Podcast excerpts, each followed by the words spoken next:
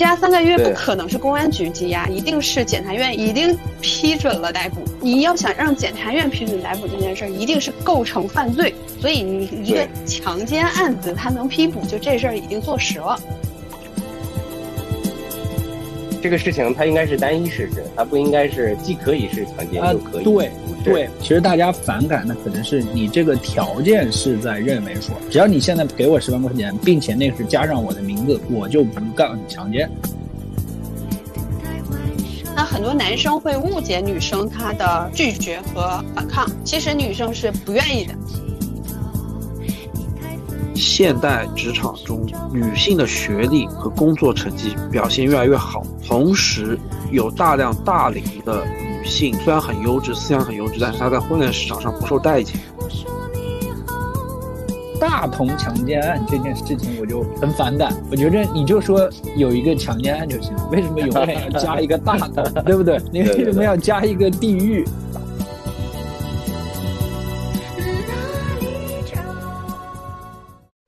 欢迎大家来到第三季第三十六期的不正经研究会。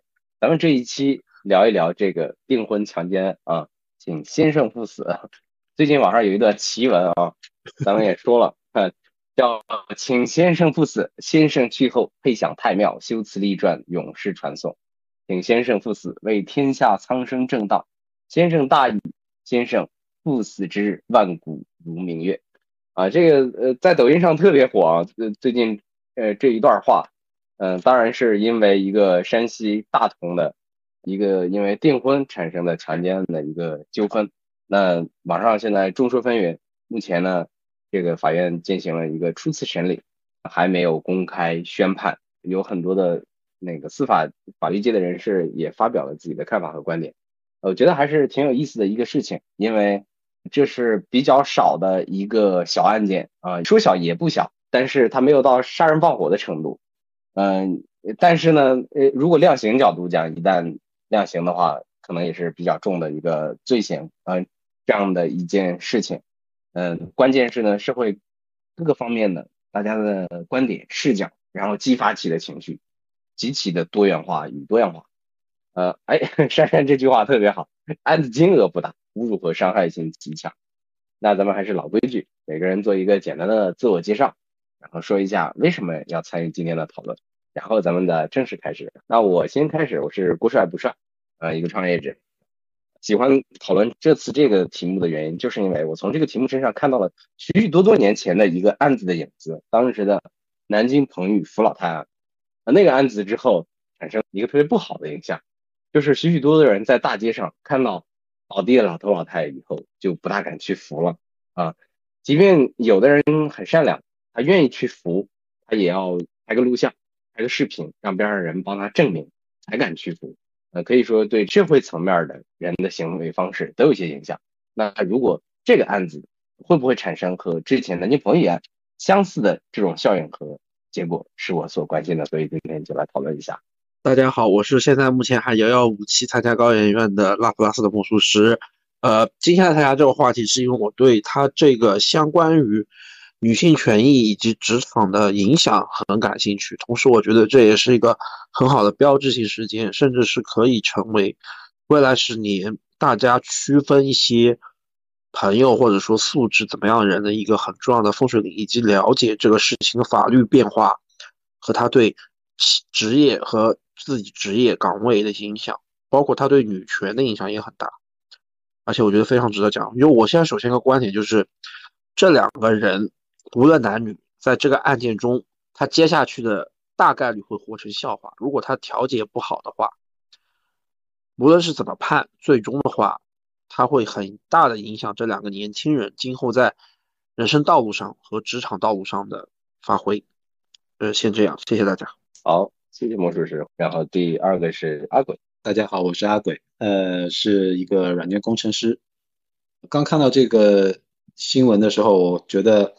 我还是会有一些先入为主的一些影响啊，觉得可能这个男方有点无辜啊，但是很快我也会意识到，就是说这就是说这个描述的话，并不是一个特别客观的一个描述。以目前所得到的这些信息来看，如果它是真实的话，就是这个男方他他的这个遭遇是有点令人同情。我也会觉得说，呃，有没有什么办法可以帮他从这个困局当中脱离出来？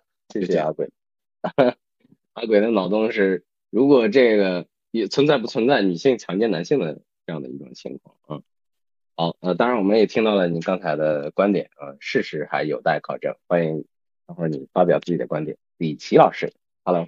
我们不要以为这个事情啊那个我因为在二零一三年的时候，我有一个青岛的朋友，他也遭遇类似的事情。然后一会儿我可以给大家分享一下。啊，珊珊好久不来。Hello，我是一名保险经纪人，然后我对今天这个话题还挺感兴趣的。第一个呢，我估计这个话题可能参加的这个讨论的男生会多一点。第二个呢，我没有做过统计啊，然后我身边也没有人发生呃，就是类似这样的情况。但是我个人感觉这个情况在真实的民间应该蛮普遍的。嗯嗯，因为我看我其实在来之前看了一下。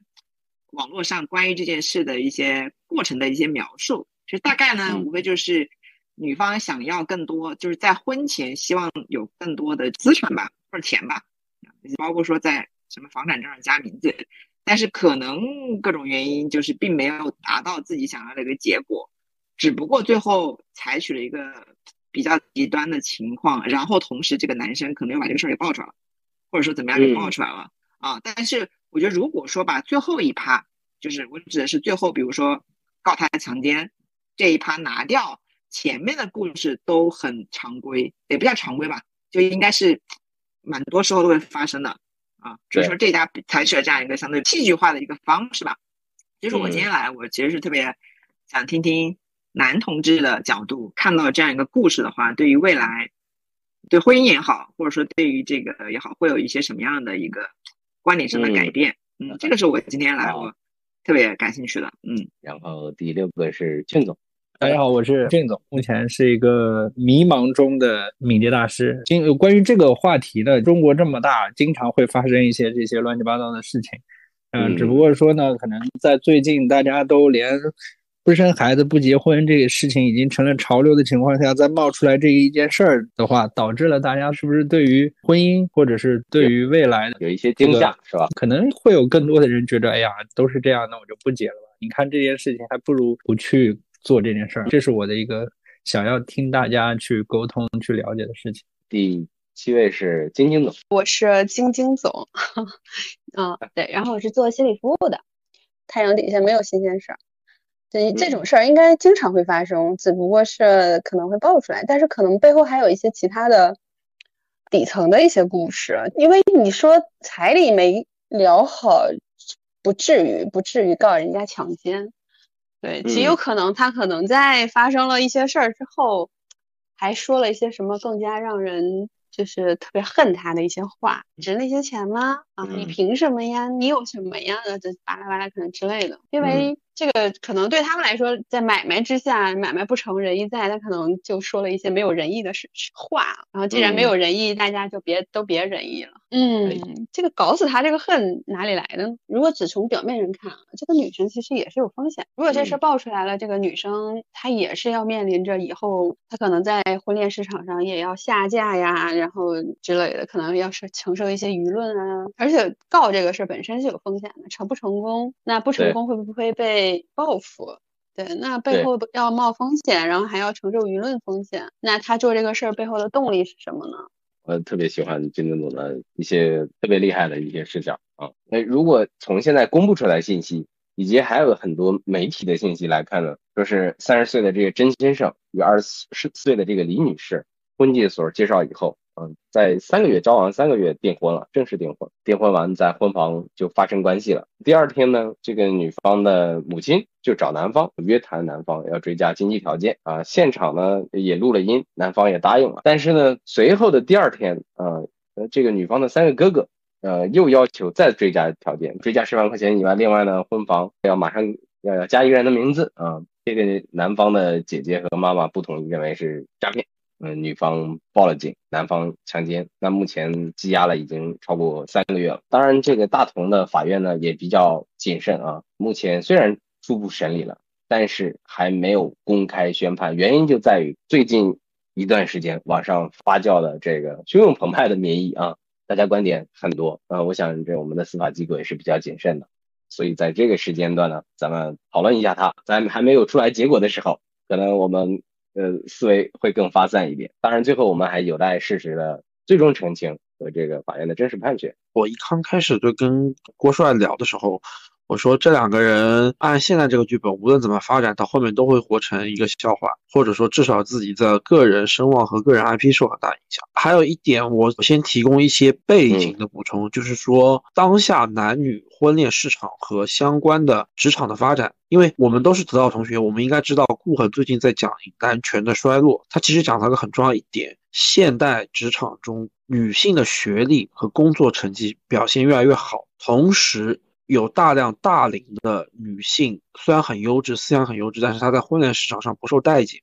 其次就是女性在找一个跟自己适配的男性的时候，常常会遇到很多壁垒和矛盾，而且这是一个很明显的社会观念问题。而本次案的两个对象，一个是女性是二十四岁，一个是三十二岁，这个女性应该是刚刚进入职场，她还没有足够的社会资源的积累。而男性其实是已经有像还算不错的积累，这样一个对比的情况下，你会发现这个女性是明显在弱势。而在没有充分的有职场经验和社会经验情况下，她在婚姻上向男方提出了很要求很高的溢价，而这个溢价无论她是否能带来这个婚姻幸福，或者说让双方家庭满意，它是否是一个适合于现在当下的习惯？因为大家知道现在是经济的逆周期，以及实际上。我个人觉得，得到谢老师是有想法，是表达其实现在的女青年男女，无论是谈恋爱还是消费，还是在爱情或者是家庭中的消费上，不理性的成分越来越大了，还有包括过于物化自己的成分越来越大了。而他们双方之间感情的价值、家庭观的价值、两个家庭之间的互相帮衬，这些价值是否是都在降低？是否都在消失？那我先讲补充一下这个前提啊。其实这个意思也很明确啊。这样的一个环境和前提下啊，如果这个案件一出来以后，可想而知这个环境的反馈是会是怎么样子的。暂时是这样一个假设，当当天这个女的其实是不情愿的，但是耐不住这个男的软磨硬泡。然后被迫同意这种，那其实也可以算是一种强奸吧，对吧？呃，这个真实情况我们其实现在还难以下定论。那我现在只能是说，出于一个假设，就是假设这个男的是被陷害了，那么处于这样一个情况的话，他能不能脱离现在这样的困境？所以我开了个脑洞，就是说，女的说他是强奸，但是如果说要控告他强奸的话，就是说要有比较确凿的证据嘛。第一个就是说，双方对于发生了性关系这个事实是没有异议的。然后，对女方要能够说，我当时是出于被迫的，不是我自愿的。那么这个时候，就是说，法庭会倾向于认为这是一个。强奸的事件，同样的道理就是说，男方是不是也可以说，其实事实是当时是对方想要发生关系，而我当时其实是不在状态，我其实是很不愿意的，但是耐不住对方的软磨硬泡，然后被迫同意了，因为我对他也是有感情的，所以就是说被迫同意了这个事情。这样子一来，就是说会把这个事情等于说是带入迷雾当中。如果大家都拿不出很确凿的证据的话，其实是很难判断到底是谁强奸了谁。插句话啊，女方的妈妈手上是有明确录音的，已经。交给了警方，就是他亲自跟男方说确认过这个事情，你是不是强暴了我女儿？这个事情，男方是是有这个，对，有可能说女方是两个问题同时问出来。然后 男方可能他的一个嗯，其实是回答前一个问题的。我们是前一个问题是啥来着？发生了性关系。你的意思是，他有可能诱导式谈话，对吧？对，就像男方的妈妈说的，其实他们是设了个局，这个这个录音给男方下了个套，对吧？就是男方可能他的回答就是回答，对你前面那个问题确实是那么回事儿，但后面那个问题我还没来得及回答你，结果把话题给抢走了，导致这个结果听起来好像是我同时承认了两个问题的结果。这种在日常对话当中，其实也是会经常发生的一种现象。所以说，我没有听过他当时的这个录音，我这一点上面我不好判断。嗯，所以呃，就是如果说这个地方是有疑问的话，那我觉得他作为一个证据，可能还不是特别的充分。就是说，男方如果他聘请律师去打官司的话，我觉得在这一点上，可能律师会为他去争取一下。就是还有就是说，男方是不是可以把这个事情拖入一个迷雾当中，就是让大家其实分不清到底是男方强迫了女方，还是女方强迫了男方。那么这样一来的话，就是说对男方的脱罪会相对来说有利一点，尽管他也没有办法证明自己的清白，但是同时就是女方她也会陷入比较被动的一个情况。现在介绍一下，咱们金晶总不光是这个心理学的大神啊，而且是对我们的警务系统是非常了解的，所以他对这个强奸罪一定会有他的专业看法。对，因为我原来做过这个公安啊，就比较了解公安系统内部应该是怎么运作的哈。因为我们公安系统是有一个问责的，就是如果我们抓错了人啊，就因为整个的这个从抓人，然后到审判，再到入狱，它其实是一个链条嘛，就公安先抓人，然后呢，检察院去做公诉，呃，法院去做审判。那其实无论是在哪一个链条上出事儿，就是哪个链条没守住，就是谁负责。如果是到检察院说检察院没看出来这个最终负责人哈，就检察院没看出来这个事儿是有问题的，那就检察院负责。如果是检察院看出来了，公安没看出来，那就是公安负责，就是最终负责制。如果最终是法院没看出来，那就是法院负责，就是这个对冤假错案的一系列的这个追责的这个是原则哈。所以对公安来说，就是。你无论发生了什么事情，就是 公安一定会查的比较细，所以就是因为公安也有这个审，就是审核部门，就所有的证据是审核部门，那就是这个证据到底是有没有链条？就我们说口供，他只有口供能不能构成他犯罪？就是我们能不能把那个犯罪嫌疑人移送到检察院？因为他已经羁押三个月了嘛，羁押三个月不可能是公安局羁押，一定是检察院已经批准了逮捕，逮捕这件事情是检察院批的。不是公安局，公安局是没有资格去批逮捕这件事情，公安局只有批刑拘这件事情的资格，所以一定是检察院批的，所以这个案子一定检察院已经知晓。如果他已经拘留三个月了，公安机关只有拘留一周和三十天，最多三十天。对他可以延长拘留三十天，也就是七加三十，他可以干这事儿。但是如果已经到了三个月，一定是检察院已经批准逮捕。因为我原来就跟检察院打交道嘛，你要想让检察院批准逮捕这件事儿，一定是构成犯罪，就检察院不会随便批批准逮捕，因为检察院要为他批的每一个逮捕负责。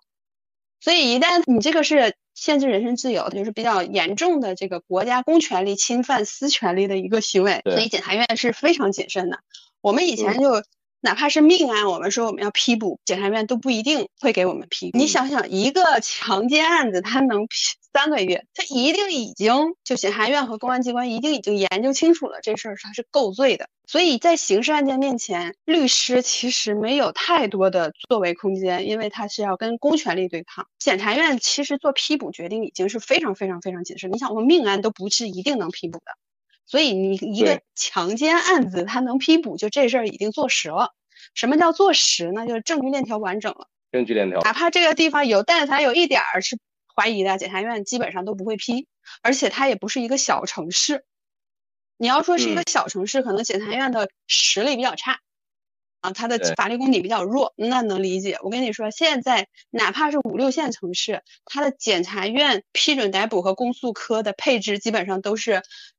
政法大学、人大这种法律本科毕业的学生，所以他不，检察院不会配低配置的人的，尤其是在公权力侵犯私权利上面。大同也是一个很一一个挺历史挺久的地级市，至少是二三线城市吧。所以他他的检察院的批捕、批准逮捕和公诉科，也有可能是公诉处，就是他的法律基础不会弱的，所以让他们搞错这件事情是几率比较小，不是没有可能。挺难的。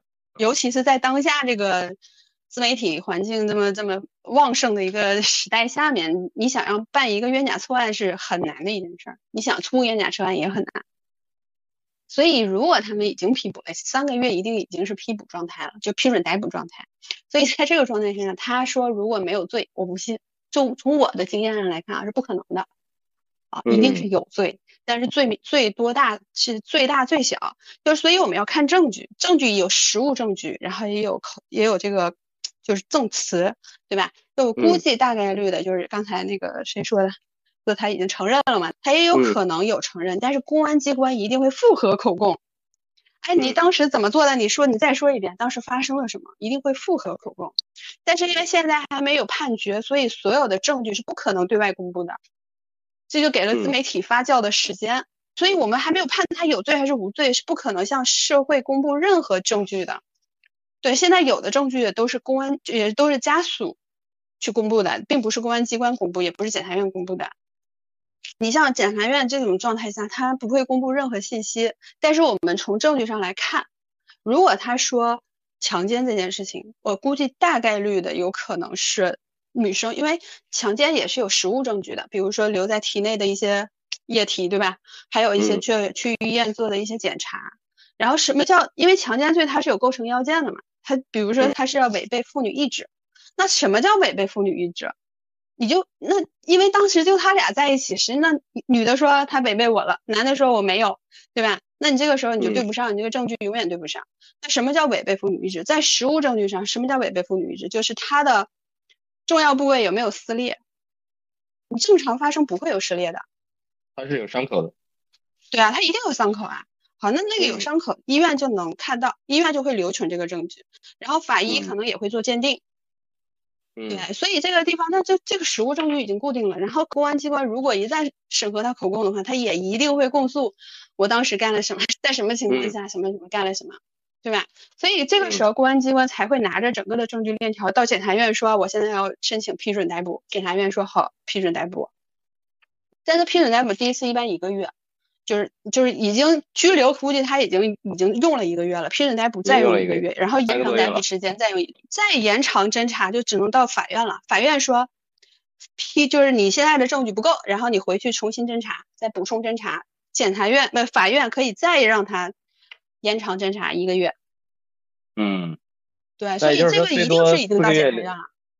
就是最多四个月零七天的时间，也就是说，他这种案子不至于，凭什么四个月？他判都不一定能判四个月，他也可能会要判到至少三年以上嘛，对吧？但是问题就在于，如果检察院和公安机关已经认定他有罪了，就基本上现有的证据一定是有罪的。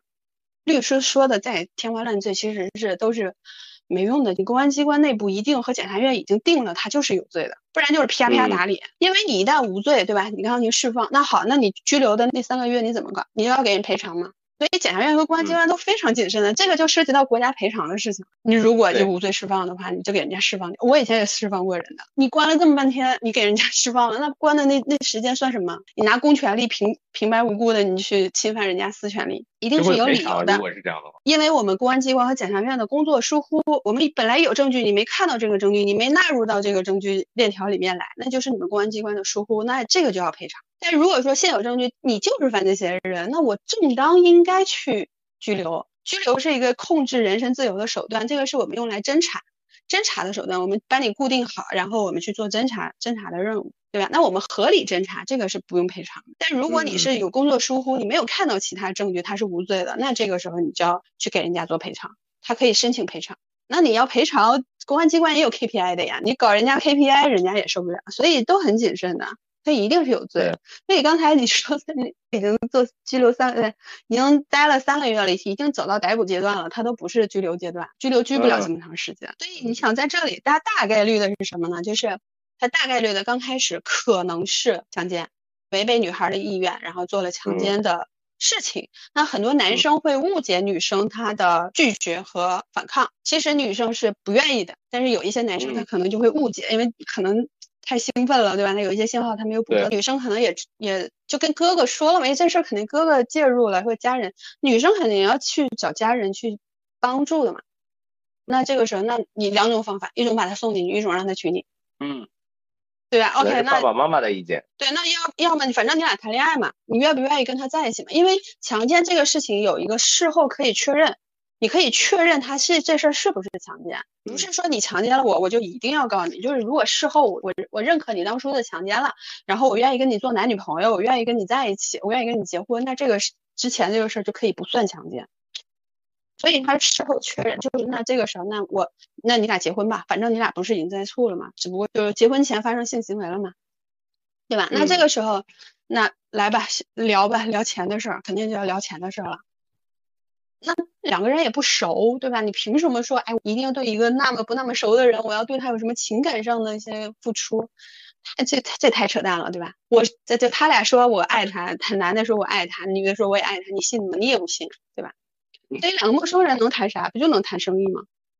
原来两个家族谈生意，谈完肯定没谈拢，没谈拢来吧，那走原来的程序吧，那就告你强奸好了。所以我估计大概率的应该是这个套路。今天总的这个专业解读太好了，呃，不光帮我们把这个前后做了一个比较充分的一个推理，而且把我们的这个公检法的内部体系的工作流程，呃，也说的比较清晰明了啊，让我也了解了很多以前不了解的东西啊。刚才阿鬼说的那个，那他这个音频，我想同步一下。我们之前几期的不正经研究会都是我剪的音频，然后我告诉你，我真要想剪，剪成啥都有可能。就是这件事情是我能做到的。至于说，所以我其实现在连你发出来一个音频，我都得怀疑这个东西是不是剪过，是不是处理过。然后回到我刚才要说的三件事，第一个是关于强奸案。这个事情我在那个呃接龙的时候聊过，就是其实呃那个《平凡之路》里面，呃郭麒麟在电嗯在那个去电视台做科普的时候说过这样一件事儿，就是男生和女生怎么去判断强奸案这件事情，就完完全全把刚才阿鬼说的这些事情都包含了，最后得出来一个结论，就是整个他最后。他作为律师，他得出来一个结论，就是因为法律可能要保护弱者，所以你男生就不论什么情况下别干这件事儿，你管住你自己，哪怕女生现在醉了，当时的时候愿意，你都要想想后果，你再去做。他是这样一个结果，就是整个就是这么判的，就无论什么时候，他先优先保保护。弱者吧，应该是这样一个判断。然后，其实我觉得这件事情，我最不能理解的其实是后面那个事儿，就是给钱就不叫强奸，不给钱就叫强奸。那其实这个东西本身就是勒索呀。那说白了就是强奸，对不对？如果是判断这个事实的话，就是强奸。这个事情它应该是单一事实，它不应该是既可以是强奸又可以对。对我不能理解的就是这件事情，就是嗯，其实后面女生做的这件事儿。你要说大强奸，我觉得这件事情一点问题都没有。但是你要了条件，其实大家反感的可能是你这个条件是在认为说啊，只要你花十万块钱，只要只要你现在给我十万块钱，并且那是加上我的名字，我就不告你强奸。我觉得这个就有点有是我们其实不喜欢的。婚内强奸这件事情，其实现代人应该也都接受了，连婚内都接受了，更别说你刚订个婚，对吧？这是一件事。第二个是关于婚姻中的男权女权这件事儿吧，就是嗯，现在哎，确实结个婚挺难的，好像好像中国会有一些女性，或者是也有一些男生吧，他们每个人都有自己对于婚姻这里面的一个想法，要不就是大男子主义，要不就是女权，田园女权。这个时候，平常我要求什么经济独立，然后这个结婚的时候，我又要求你给我钱。就非常怪，我觉得这个事情是值得我们探讨，或者说整值得整个社会去反思的。为什么我们现在的婚姻变成这个样子？那你要是男权就男权，你要是女权就女权，独立就独立。为什么大有些人在中间反复横跳？然后第三个是关于，其实，在我们群里会有接龙的时候，大家有说到大同这件事儿，我想。说的是地域问题吧，这个事儿不好说。还是这很久以前我说过的那句话，我见过最高尚的兽人，我也见过最卑微的人类。这魔兽世界里面经典的台词啊。那只要涉及到人，就分不一样的，这是这个人的性格，他跟地域一点关系都没有。所以说大同强奸案这件事情，我就很反感。我觉得你就说有一个强奸案就行了，为什么永远要加一个大同，对不对？你说是订婚强奸案。也行，你为什么要加一个地域？所以导致了你看燕宁在那说什么大同，因为他是大同人嘛，他就会觉得你这是什么意思，对吧？啊，这是我想表达的三个点啊。以上。哎呀，谢谢俊总。我我先说一下那个什么，呃，俊总谈到的音频剪辑这个事情啊，就是在法院提交证据这个环节里，不是所有的证据都可都可以被认作证据，比如说被剪辑过的音频，因为这个音频提交你必须有。完整的音频体系，比如说你手机里的录音机那个原文件，你比如说你录音笔的时候，你用哪个录音笔录的，这个录音笔都要提交上去，所有的这个这个证据才算是是有有利的证据，但是你如果只提交一个音频文件，这个是不足以被作为取证的证据的。所以说，一个被剪辑过的音频，在检察院这种严肃的机关里面，可能不足以当成一个现场证据。那么第二点，我就说这个刚才说的那个怎么取证这个环节，因为我也在考虑这个问题，像我作为一个情感博主，很多问题。可能考虑的观点，我会结合一下之前别人一些咨询案例或者什么的，怎么去界定这个强奸这个这个事情。那我觉得里面有很大的疑问，就是这两个人都订婚了，或者是怎么样，就是之前是不是已经发生过这种这种事情了？那这里面是不是就是故意造了一个这样的局？这个男人很可怜的掉进了这个局，而在当天那个女士的表现就是。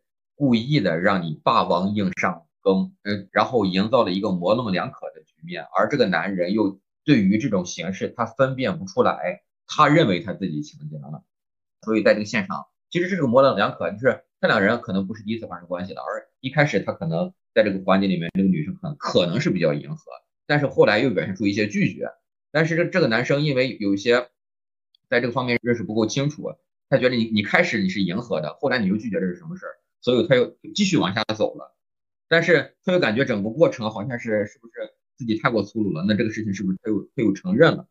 他就觉得他确实是强奸了，就是这里面很有可能就别人给他做了一个局，他自己承认了他自己完成强奸这个事儿。他一开始进行这个过程，他认为这是一个完整的、很很很美好的一个过程，但是在进行的过程一段时间以后，对方表现出了拒绝，而他感觉可能这里面是。不对呀，那继续继续往前走啊，这个信号不对呀，他就没有刹住车，那继续往前走的话，可能就是刚好走入了这个被设定好的局面呃局面里，这是第二个情况。第三个情况就是我刚好结合我是二二零一三年这个案例，二零一三年我我在青岛的时候有有个特别玩的特别好的一个朋友，他是个七八年的哥哥，谈了一个妹妹。这个妹妹是在飞机上认识的，两人谈的如胶似漆。但这个妹妹吧比较作，这个女生能做成什么样子？整天吵架，整天找事儿。女生长得很漂亮啊，但是这个这个哥哥给她很大的包容。但是呢，有一次这两个人吵架啊，就是两个人已经住在一起了，吵架以后吧，这个女生就是动作也比较激烈，然后吵架时候那种比较凶嘛。然后，嗯，这个男生其实是怕这个女生出事儿。就是怕出去乱跑或者怎么样，因为这个女生表现出那个特别特别激动的样子，他为为了怕她出去到处乱跑怎么着，他就故意把她锁在了屋里。结果这个女生打幺幺零了，一开始他这个女生真胡说八道，就说这个男的强奸，但是这个事情确实是没有发生。他又想了想，他说这个男生非法限制他人身自由，确实这个男生把女生锁在了屋里，那就是因为这个这个事情，这个男生进去被关了半年。但是这个女生在这个男生被关起时候那一刻后悔了，后来又表示谅解，结果就是又减了一段时间放出来了。这个哥哥一下子在我身边消失了，消失大约半年时间，他什么也没说就消失了。然后后来我从身边的人，包括他以前公司的员工，因为他自己开了个货代公司嘛，货代公司的员工，包括他的亲妹妹，就是打听到这个事儿的。然后我就很吃惊，这两人不是男女朋友吗？然后怎么怎么可以这个样子？就是。从那一刻，我知道就是原来人人作可以做成那个样。但是发生了这种事情以后，我突然想起来，这个事情一定是这种事情一定发生过好多次，只不过没有报道出来。就是有人拿着这些模棱两可的事儿，那利用这个男生或者利用某些群体对这个东西认识的不够清楚，让你稀里糊涂的把这个罪给认了。有些人对这个东西认识是不够不够不够清楚的，明明他这个事情怎么怎么都可以，但是通过别人不断的心理暗示。通过不断的告诉你啊，你犯了很大的错，而他一听害怕了，这种事情我们遇到过，哎，我是不是犯罪了或者怎么着？其实犯罪这个东西啊，就这两个人知道。你要说他犯了也行，你说他不犯了也行。但是这个男的突然间就被这个人吓怕了，我没有什么见识啊，这第第一次，是不是我我犯了个很大的错？我怎么办？怎么办？嗯，那这就掉沟里去了。不过那个刚才金东总提到一个，是是是要有实证的，可能是要有，如果说真的做一个局的话。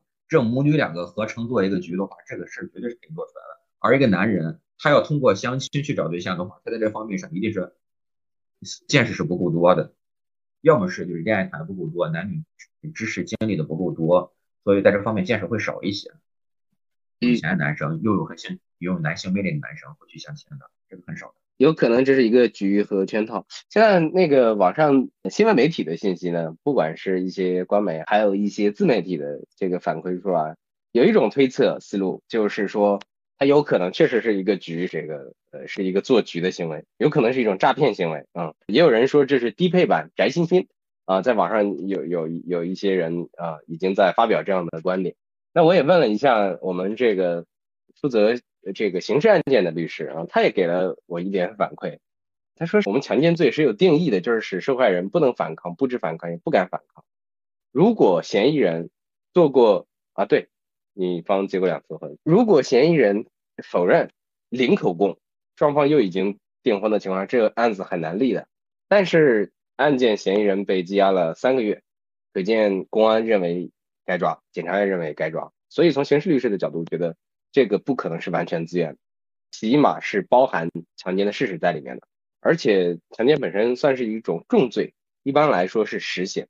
这种罪名它本身出错的概率，它比一般的案件出错的概率要低很多啊。我们人身伤害的八大重罪之一，呃，属于补充一个信息。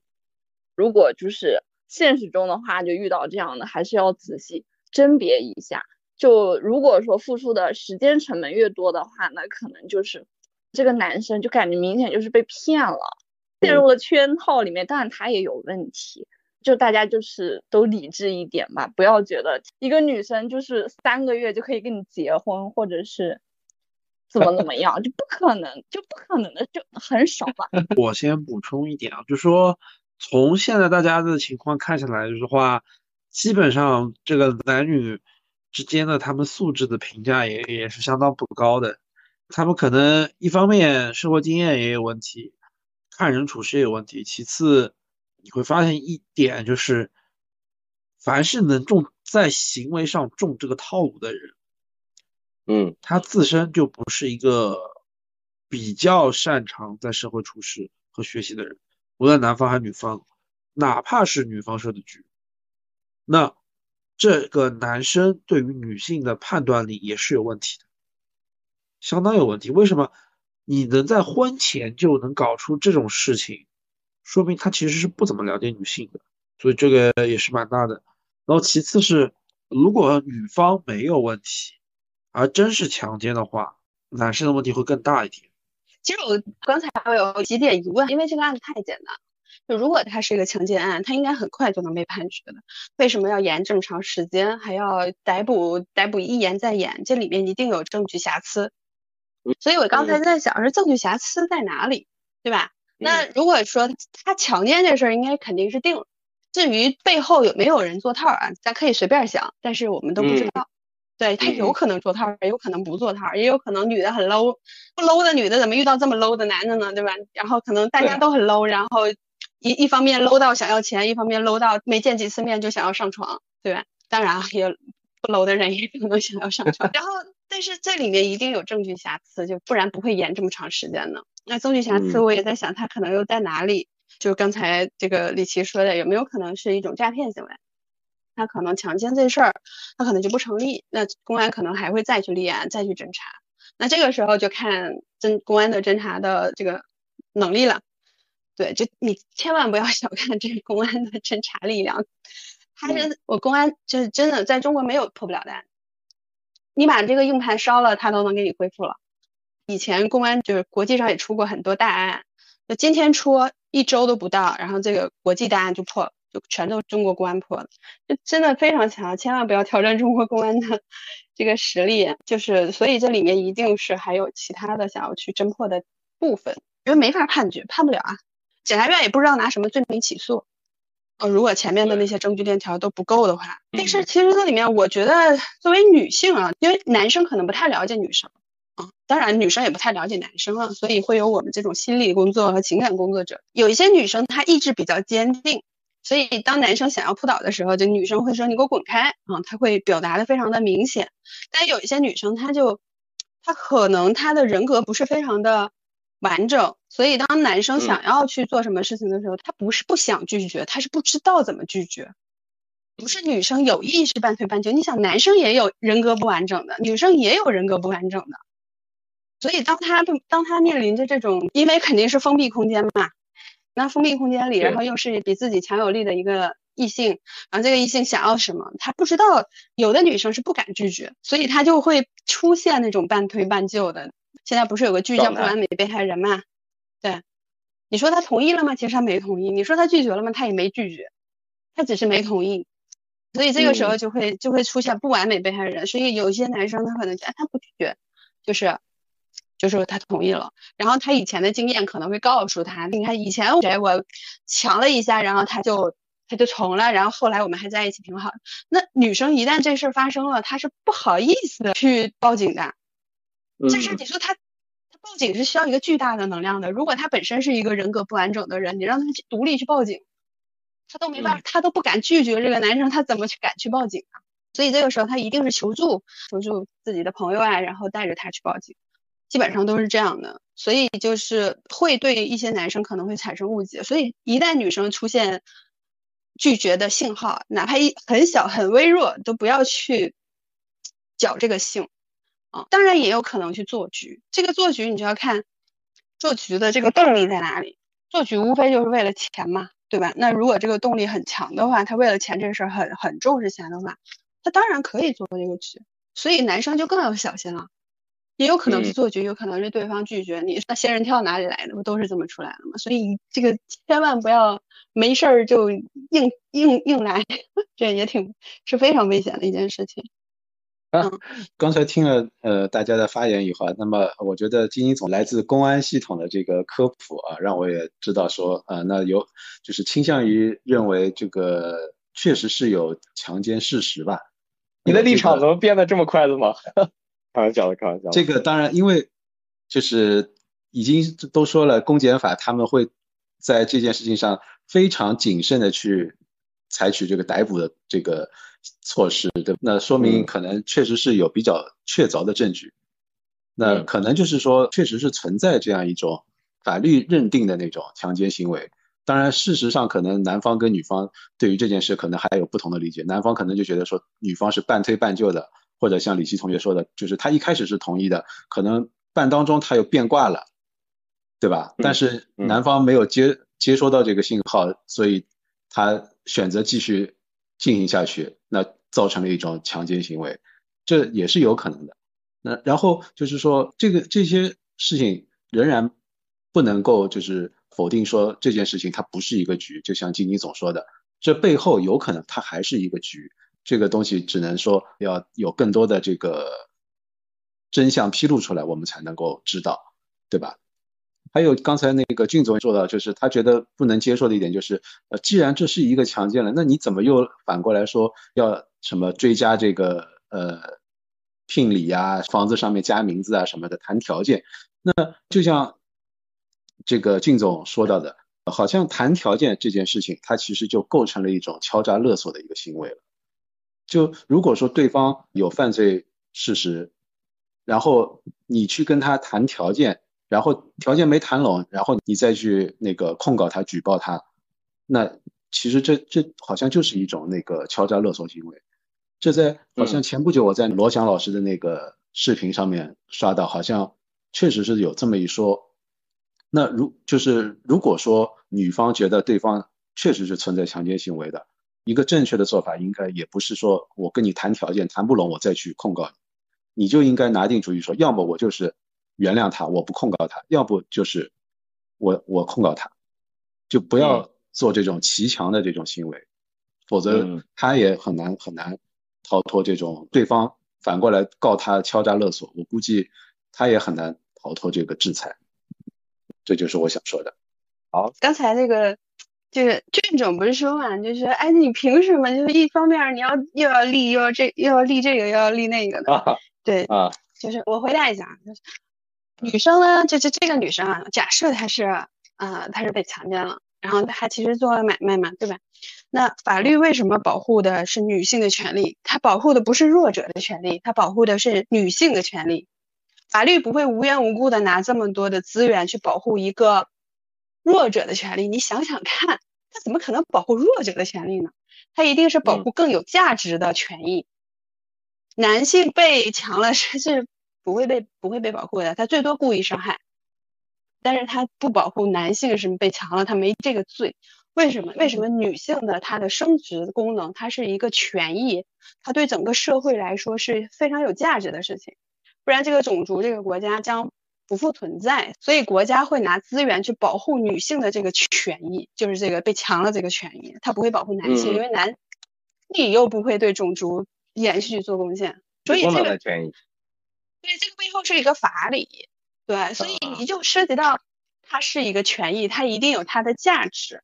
国家不会拿资源去保护无价值的东西的，你这个一定是法理，法理就一定是保护有价值的资源也是价值嘛，对吧？他不会拿国家资源去保护无价值的东西，所以他不保护男性权益，他只保护女性这个这个权益。因为你一旦被强了之后，你这个你伤害的是一个女性生殖的功能，你对整个的你正对整个的种群和国家的繁衍是有影响的，这是一个社会权益，就涉及了一个问题，你要么告我，你要么给我钱。对吧？他为什么两个都要？所以他有价值的东西，他一定要让它变现的。要么你说强了也就白强了。对于这个女生来说，你告诉她能怎么样？无非她坐三年牢好了，她能收获什么呢？她也不能收获什么。她已经离过两次婚了，你再让她赔强了，然后她要再找一个，你觉得她找得到吗？或者她想找吗？对不对？所以他还不如这个事儿，还大家就讲讲。利益最大化。很多思想肯定利益最大化，有价值的东西一定是利益最大化的，没有。就成年人世界不讲究对错，只讲究利益。这个东西到底能不能变现？能变现咱就变，对吧？国家也是这么去处理的。嗯。为什么？不然为什么会有谅解呢？拿什么东西谅解呀？不是拿钱谅解吗？对呀，不然你凭什么让你把我的什么这个什么贵重财产给我损坏了？我这个贵重财产值一千万，然后要判你刑的话得判好多年实刑，然后你给我赔了，那我就谅解你，谅解你之后你就少判很多年呀。法律保护的就是你们之间的法律关系，到底能不能因为我这个判决而进行一个溶解？就你们之间别再相互仇恨了。那人家都拿钱了，那我为什么要去判人家实刑呢？这个就是法律的法理存在呀。所以从女生角度来说，那女生肯定也要去把她的利益最大化的。这是个买卖，这不是这中间没有什么正义非正义的东西。这件事情上听起来确实更像一个买卖。他那俩就是个买卖，他俩认识吗？他俩认识很认识吗？他们青梅竹马了吗？还是相互 救救助了？对吧？凭什么要对一个陌生人要有我们说的那些？对吧？就而且越你你会发现，你越往下走，你你看到的这个买卖越多，它一定是买卖。他和他和大家正常的这个生活中这种谈恋爱，两个人谈感情，然后一起结婚，其实这种模式是截然不同的。完全完全不一样，或者说，那李琦他知道的婚恋市场的本质是啥？婚恋市场的本质是感情吗？他不是还是这样吗？这怎么可能只有什么罪，没有什么罪呢？特别感谢金金总啊，给我们对这一个法理进行了释疑啊，为什么要这样做？嗯，正好八月二十四号，在这个这个事情呃进行了一个初次的一个庭审，庭审完这个庭审没有对社会公开，但是。庭审完了以后，法院做了一个动作。目前呢，他是要求原告方，也相当于女方，出具一个这个谅解书的。哎，为什么要出具这个谅解书呢？呃，有人推测这是，呃，还是不希望给的这个男方有过重的刑事责任呃，不希望判的太重。当然，可能这个男方付出一定的经济代价，但是呢，也让这个刑罚降低。大家能够感觉到，法院呢是希望这这个。呃，也看到这个案子的社会影响力比较大，也不希望因为这个事情让社会矛盾激化，一定程度上也是希望将这个事情的影响降低到最小了，还是努力在尝试在法律框架内寻找一种尽可能满足双方权益的一种解决方式。法院的判决方式都是能和解就和解，法院其实是很不想判的。对，包括律师的工作方式也是一样的，就是哎，你这事儿能不走法院就别走法院，能不走诉讼就别走，能私下解决就私下解决，无非就是一个谈判的问题，对吧？那其实法院也一样，形式上形式上面一定先你男方愿不愿意赔，你现在基本上证据都已经摆在这儿了，他的刑刑辩律师基本上也知道，就是公检法手里到底有什么证据，对吧？那他已经有这些证据了，你其实刑辩律师很少有能把这个案子就彻底就翻盘过来，嗯，像欧美的那种，对吧？当庭 argue，中国不存在，中国的刑辩律师完全对抗不了公权力。对，嗯，你想你想看证据，就是刑辩律师想看某一个证据，都挺难的，就不是不是说你想看就能看到，你要申请。你想看，你想见当事人，就公安机关和检察院随时都能见当事人，就见那个嫌疑人，刑辩律师也得申请。嗯，所以刑辩律师他手里的能量是非常弱的，没有就是你想干什么就能干什么。所以这个时候一定法院是。来，证据都摆在他面前了，大家 就就就这一疙瘩一块儿，因为庭审之前一定大家是交换证据的。我现在有什么，我卷都给你复印一份，你看一眼，你看你现在有这些证。嗯，大家已经有同步过信息了。刑辩律师不能质疑证据的真假，你只能说这个证据有瑕疵，但是你不能说这个证据是假的，因为它是公诉方出来的。啊，对，你这公安机关不会呈现假证据出来的，那除非你是假口供的冤枉的口供，对吧？那是。我跟你说，公安机关没人说什么冤假错案，谁有病啊？拿自己的一生那个仕途来搞这事儿，你这案子破不破关我什么事儿？理论上讲是这样，但是法院他不希望的是判，就是能和解就和解。那你们两个这个人能不能和解？啊，能和解，男的先赔吧，赔多少？啊，赔完了之后，被害人你愿不愿意被愿不愿意谅解？被害人说愿意谅解，你真的是实判，被害人一分钱也拿不到的。就是完全按这个事件来定刑责的话，被害人一分钱也拿不到的。那如果被如果嫌疑人现在说，哎，我就愿意去拿二十万，原来跟你要十万你不给，然后说可以谅解二十万，对呀，可以谅解，我二十万，我要二十万，你给不给？啊，你不给你就实行好了。交通肇事也是一样的，交通肇事一条人命，你说多少钱？对吧？我们都是按年计算的。就是你跟你在刑事案件里面，真的每一个人都是有价值的。你要是八十岁，有八十岁的赔法啊；你要是有，你要是十几岁，有十几岁的赔法；你要是青壮年，有青壮年的赔法。每个人年纪年龄段的赔法不一样。八十岁能赔个二十万就不错了，那四十岁我估计大概率的都给你赔个七八十万。其实就是说，我们的司法实践它是要一个是考虑这个法理，另外一个方面要考虑人的这个实际情况。那他未来的生活，他可能要兼顾犯罪嫌疑人和被害人之间的平衡。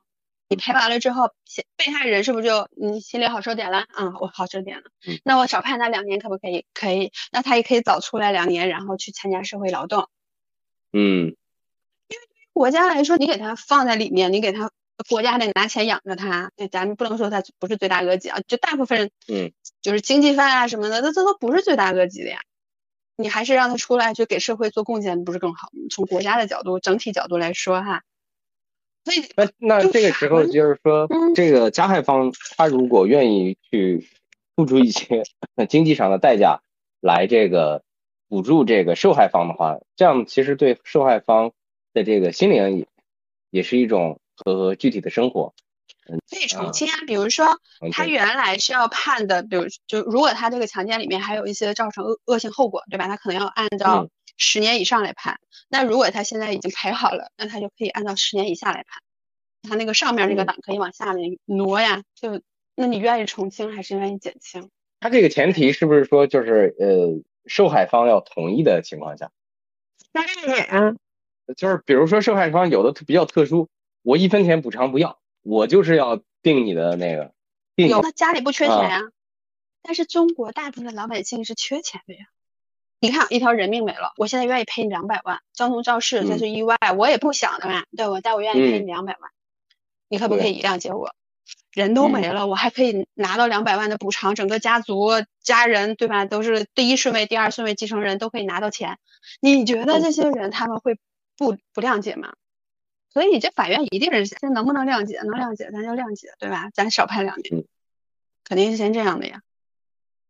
感谢。他能进入谅解，说明这事实已经比较清楚了。啊，看来是事实确实已经清楚，只是说法院考虑怎么样降低他的这个不利影响的事情。对，就是事实比较清楚，只不过是不能被不能没有判决之前是不能向社会公布的。嗯，对嗯，而且这种案子家属也可以申请不公开审判。您说这个，我看到有一个之前的案例，上海市曾经有一个婚内强奸案的一个案子，这个当时所有的证据链非常的清楚，然后情况也很严重，后来最后这个人判了刑期三年，缓刑三年。嗯，这样对，也是这个也是挺有意思的。这个他当类似于这样的，他像你这个为什么会判他，比如刑期三年，为什么要缓三年？就只有三年以下才能判缓刑。缓刑的意思就是我让你在外面待三年，三年之后，我这三年要看你表现。如果你这三年你又对这个女生造成了任何的重大的骚扰，比如说你又强奸了她，或者你又干了什么坏事儿，你偷了人家东西了，对吧？你会造成你会你会有其他的犯罪发生。那这个时候不好意思，原来的我那个三年就实判的那个三年，我要从现在开始，就是从我发现你犯罪那一天开始呃落实。嗯。对，如果这三年他他表现比较好呢？表现比较好，这事儿不就过了吗？这就那个原来那实刑就不用判了呀。所以他和所以他和真正的这个完全直接判了强奸案之间多出来一个，比如像判三年缓三年这种，其实是给了他一个机会，是不是？也是给了这个女生一个机会呀。那你想想，他真的实判三年，就是马上立刻执行实判三年，他是不是恨这个女生？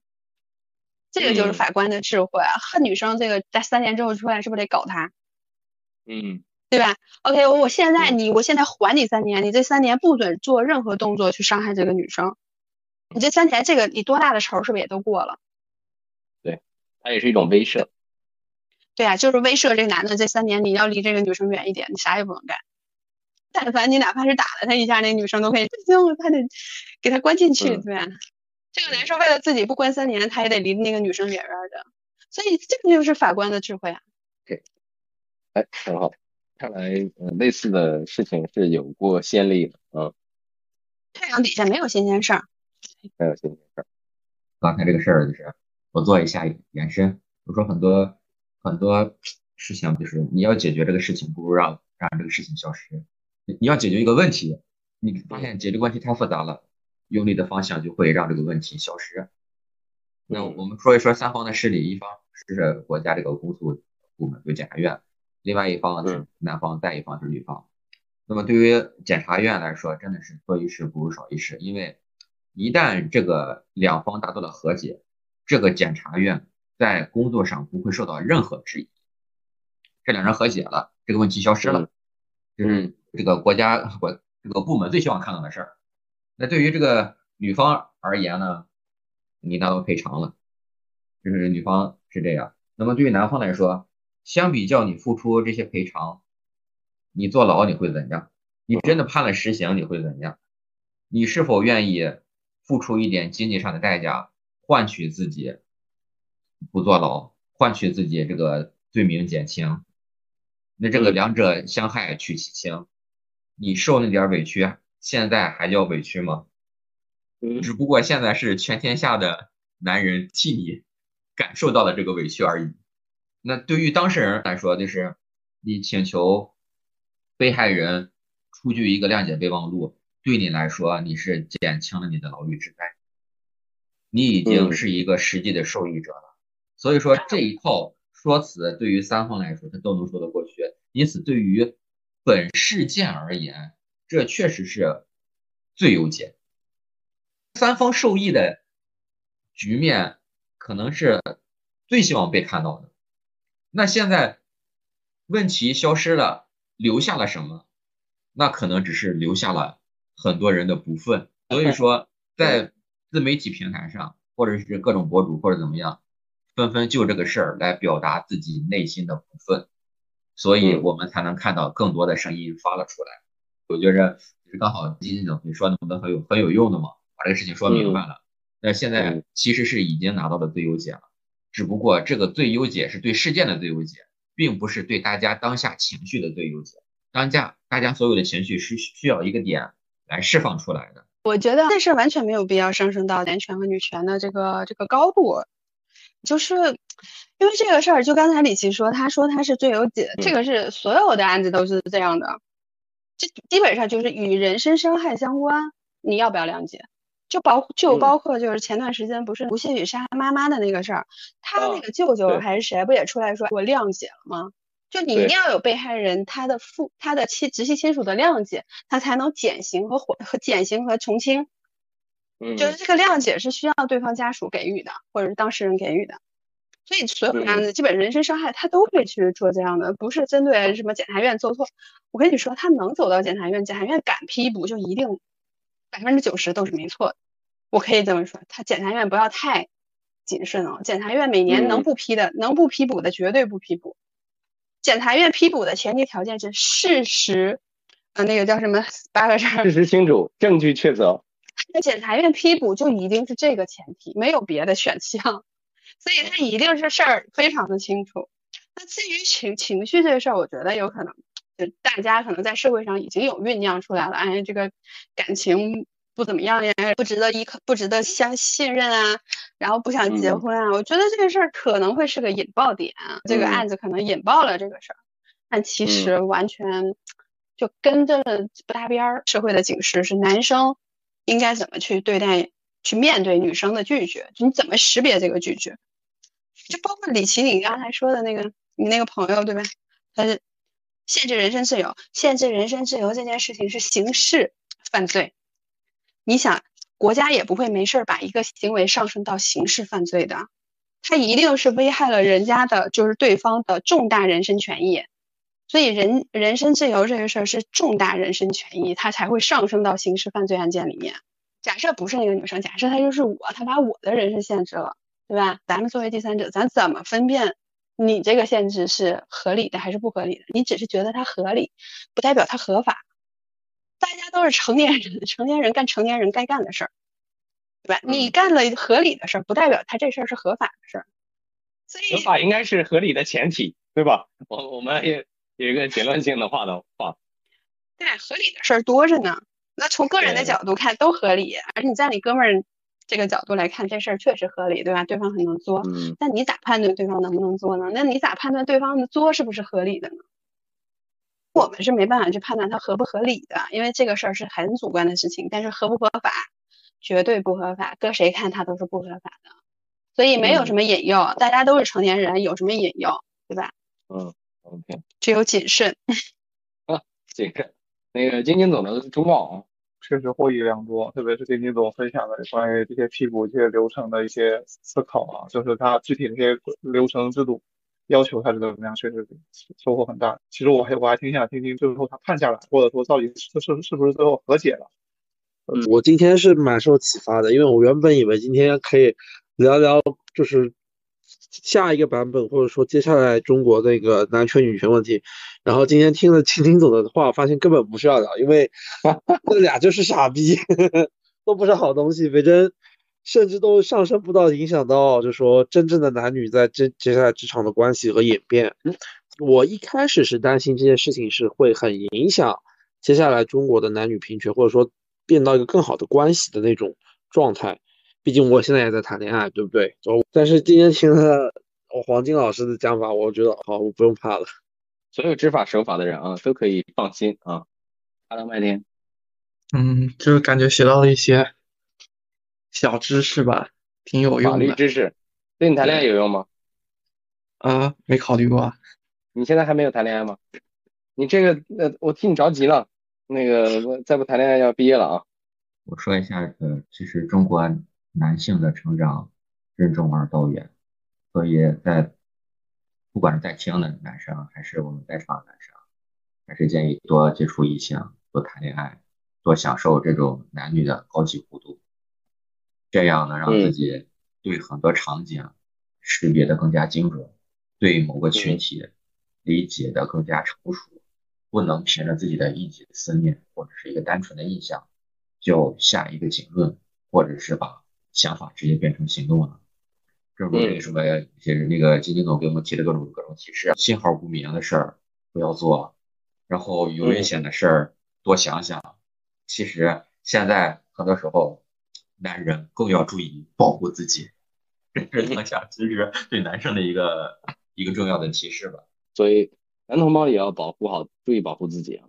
我觉得今天收获最大的就是金金总的这个普法教育，好像虽然自己也受过高等教育，但总体来说还是个法盲，就是感觉说法律它能够，呃，它所那个保护的正义，好像跟普罗大众所期望看到的正义是相差还是蛮大的，啊，这个男女发生性关系，那你要怎么保护说将来？对方不会事后反咬一口说你是你是强奸什么的，那就是你们可能可以在发生关系之前先约定好一个，比如说，当你中途不想继续下去的时候，你可以说一个什么安全词儿，对吧？这个在什么 SM 活动当中有有这么个安全词儿这个说法是吧？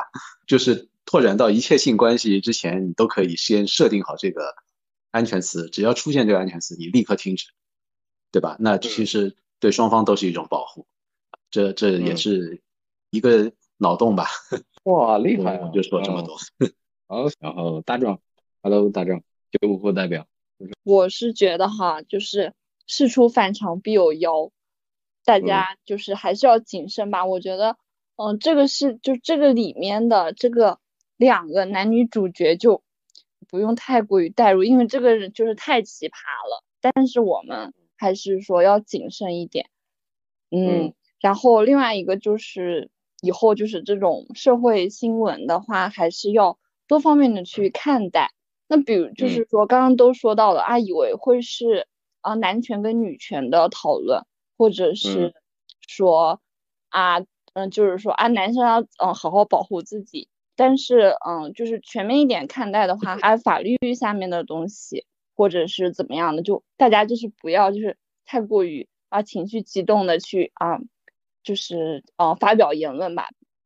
金金总，那你就来说说你今天晚上有什么感受，好吧？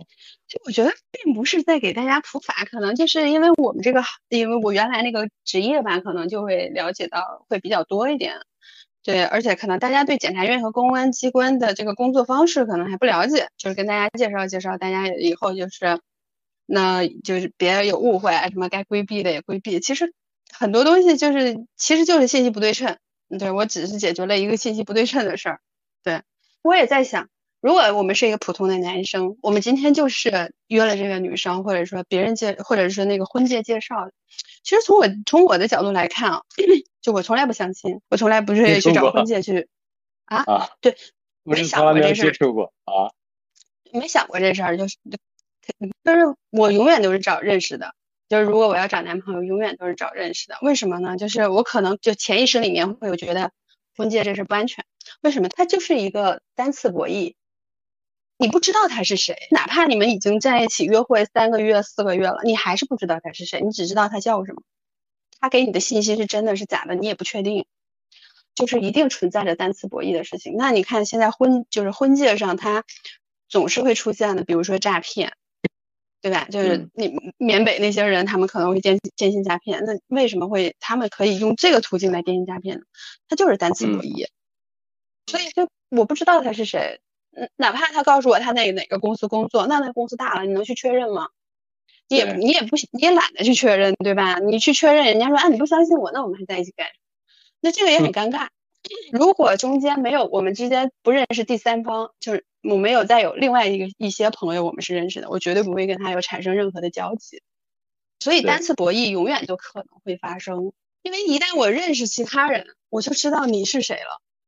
因为你在人都是活在社会关系里嘛，对吧？所以我就我一旦知道你是啊有对比，我就知道你是谁。你再想跟我说什么强啊什么的，这是不可能，那这几率会低一点。很多中介他门槛很高的，他的基本上的入会费大概要六万多。我朋友跟我说啊，几十几万、几十万也有。那这个你这个门槛能限制一些骗子或者一些行为不轨的一些人，所以这个你要玩就玩高端的，别玩那些就单词博弈的。我今天晚上就是觉得是听金金总科普啊，就是我我得澄清一件事情，剪辑这件事儿。和和政治，我从来没有怀疑过中国公安机关的破案能力，法网恢恢，对吧？所以我觉着，呃，那回到今天的这个案题，我其实觉着还是回到那个最初我说的那句话，就男生还是管住自己，说实话，有时候花花钱比这靠谱，就是 能不去碰这些这些不靠谱的人，还是尽量不靠不碰，因为确确实实现在这个社会，刚才李琦谈到的那个保护好自己最重要，何苦呢？而且那个男生在整个的过程中其实蛮卑微的，家里其实不怎么样，但是又付出了非常非常多。其实有一个点，就是任何时候你们的亲密关系里，你付出了过多的东西，都不可能有好的结局的。嗯，这个东西永远应该是个平等的，或者是应该是一个双向的。嗯，这是我的感觉。嗯，以上。谢谢军总，感情永永远应该是平等的和双向。嗯，太感谢了。而且那个军总还补充了一个，今天还给我们说了一个很重要的观点啊，不要因为这个事情而地图炮啊。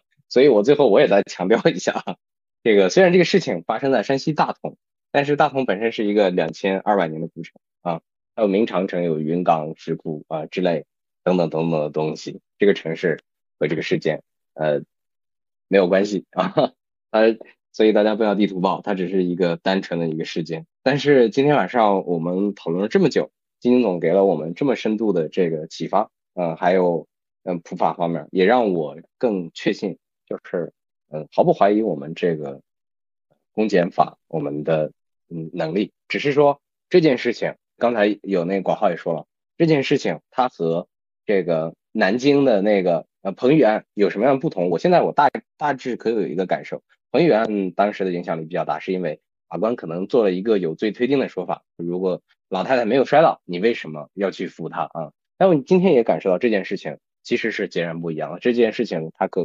它很有可能是一个事实清楚、证据确凿的一个案件，只是说，呃，法官在寻求各方影响的一个最小化啊。那我们也希望呢，这个因为现这个事件八月二十四号已经出审了，相信距离最后的结果啊也很快。那咱们今天做的这个讨论，我也希望最后这个事情呢，最后会给到大众以事实，嗯，给恶人以惩治，给善良以清白。也希望天下的有情人都放心啊，这个特别是单身男女青年们啊，该爱还是勇敢的大胆去爱。谢谢大家，看世界不同，聊聊不正经。咱们今天晚上到此结束，欢迎大家下周五我们继续聊起。谢谢大家，晚安，晚安，拜拜，拜拜。